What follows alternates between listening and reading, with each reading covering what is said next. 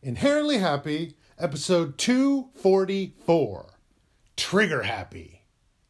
First, the Happy Creed.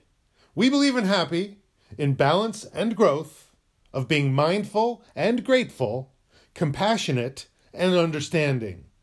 Yowza ha ha, my happy friends. Me talking to Callus McGee, the part of everyone that revels in maniacal glee. I know what you're trying to do with your bad attitude and targeted misfortunes aplenty. You're trying to trigger me because you think it's just hilarious to see me lose my cool. You can't stand it when I try to reconnect with the happy within, that part of all of us that aims for balance and growth. But it won't work, not today. I may not win every time, but today I am braced for impact. So do your worst, world. Tear me down if you dare for I am grasping onto happy for dear life, and my grip is strong and sure.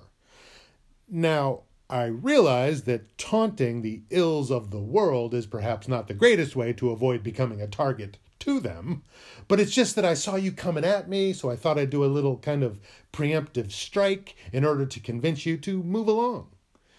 And I can now see that's not working, so I will just kind of hold the line and see if I can weather the storm and hide behind other ready made cliches like that to distract you while I shore up my defenses and grin and bear it through the struggle. Ha ha! I was just giving you a false sense of security, for I am emotionally bulletproof at present because I had a good laugh and feel centered in my emotions. So there. Okay, now you're using my fears against me that maybe I've spoken too soon and am perhaps far more fragile than I realized. That's dirty pool. But not entirely unexpected, and so I should let you know that I worry about everything.